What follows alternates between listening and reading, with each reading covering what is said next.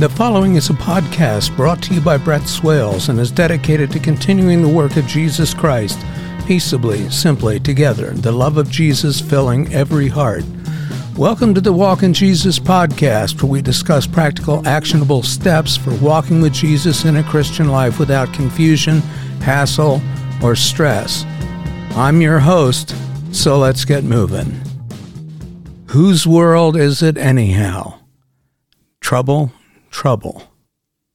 Job 5 7. Yet man is born to trouble as the sparks fly upward. We live in a fallen world. As the song says, This is my Father's world. God is no doubt the owner. He is the landlord, sure enough.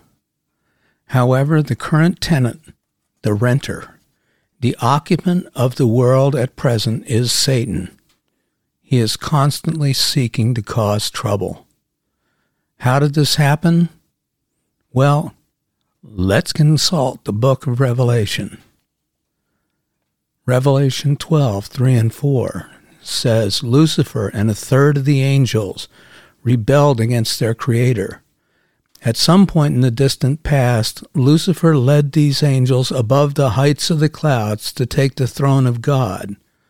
Isaiah 14, verses 13 and 14 say, For you have said in your heart, I will ascend into heaven. I will exalt my throne above the stars of God. I will also sit on the mount of the congregation, on the farthest sides of the north. I will ascend above the heights of the clouds. I will be like the Most High. Unsuccessful in their bid for power, they were cast back down to the earth. Now that's in Isaiah. Satan failed in his rebellion, but today he remains in the office that God gave him, where he is ironically still instrumental in God's plan. How's that for a coincidence? For instance, in Mark chapter 1, verses 9 through 13, it retells what happened when John the Baptist baptized Jesus. And it says, At that time Jesus came from Nazareth in Galilee and was baptized by John in the Jordan. Just as Jesus was coming up out of the water, he saw heaven being torn open and the Spirit descending upon him like a dove. And a voice came from heaven You are my Son, whom I love. With you I am well pleased. At once the Spirit sent him out into the wilderness. And he was in the wilderness forty days, being tempted by Satan. He was with the wild animals, and angels attended him. Now, first off, this is a very, very important scripture passage. The whole triune Godhead was present the Father, the Son, and the Holy Ghost all appearing at the same time. Nowhere else in Scripture that I know of does this happen except at the baptism of Jesus Christ. So, what happens immediately after this? Hmm it says in verse 12, at once, not soon, not the Spirit sent him out into the wilderness. It says, at once the Spirit sent him out into the wilderness. And he was in the wilderness 40 days being tempted by Satan. He was with the wild animals, and angels attended him. Now, notice also that it doesn't say he was attacked by the wild animals. It says he was with the wild animals, and the angels attended him.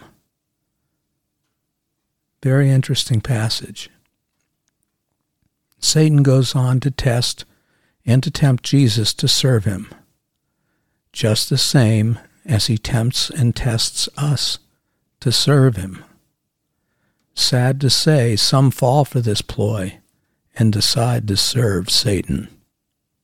At the outset, we said we live in a fallen world.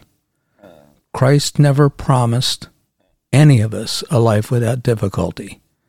That concept is complete fantasy. Remember, Alexander Mack long ago said, Count well the cost. He was referring to your faith. Now, the span of the last hundred years is filled with leaders who promised heaven and yet delivered unlimited hell on earth in the form of wars, genocides, and dictatorships.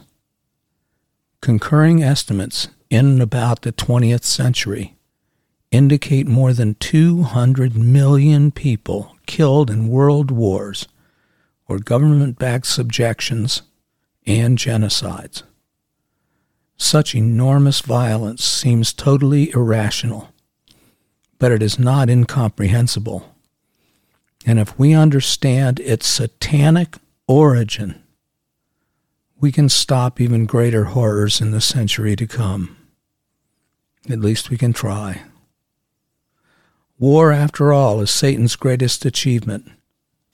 The great philosopher Jean Paul Sartre, the 20th century's dean of existentialism, who fought in the French resistance movement, in France, of course, fought against the Nazis. And what he experienced in so doing convinced him that the evil was so pervasive and deeply embedded that God could not possibly exist. He and many others came to that conclusion, which is just what Satan wanted. War is the greatest evil. In Romans 8, 35 through 37 in the New International Version, it says, Who shall separate us from the love of Christ? Shall trouble or hardship, or persecution, or famine, or nakedness, or danger, or sword? As it is written, For your sake, we face death all day long. We are considered as sheep to be slaughtered. No, in all these things we are more than conquerors through him who loved us. Now there are seven items there, and seven is a divine number.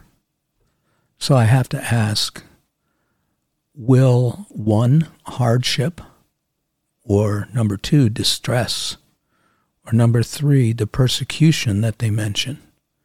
Or number four, famine. Or five, nakedness. Or six, peril. Or finally, number seven, sword. Will any of these things separate us from the love of Christ? No. In all these things we are more than conquerors through him who loved us. These words were written to a church called Rome that would soon undergo terrible persecution. In just a few years, Paul's hypothetical situations would turn into painful realities. This passage reaffirms God's profound love for his people. Soon, though, men and women, Christians, were being fed alive to wild animals from throughout the realm for the entertainment of the crowds. Few, if any, recanted their Christianity to avoid being torn apart by the beasts in the Colosseum. No matter what happens to us, no matter where we are, we can never be lost to His love. Suffering should not drive us away from God, but help us to identify with Him further and allow His love to reach us and heal us. Because this world truly is my Father's world. Remember, this world truly is my Father's world.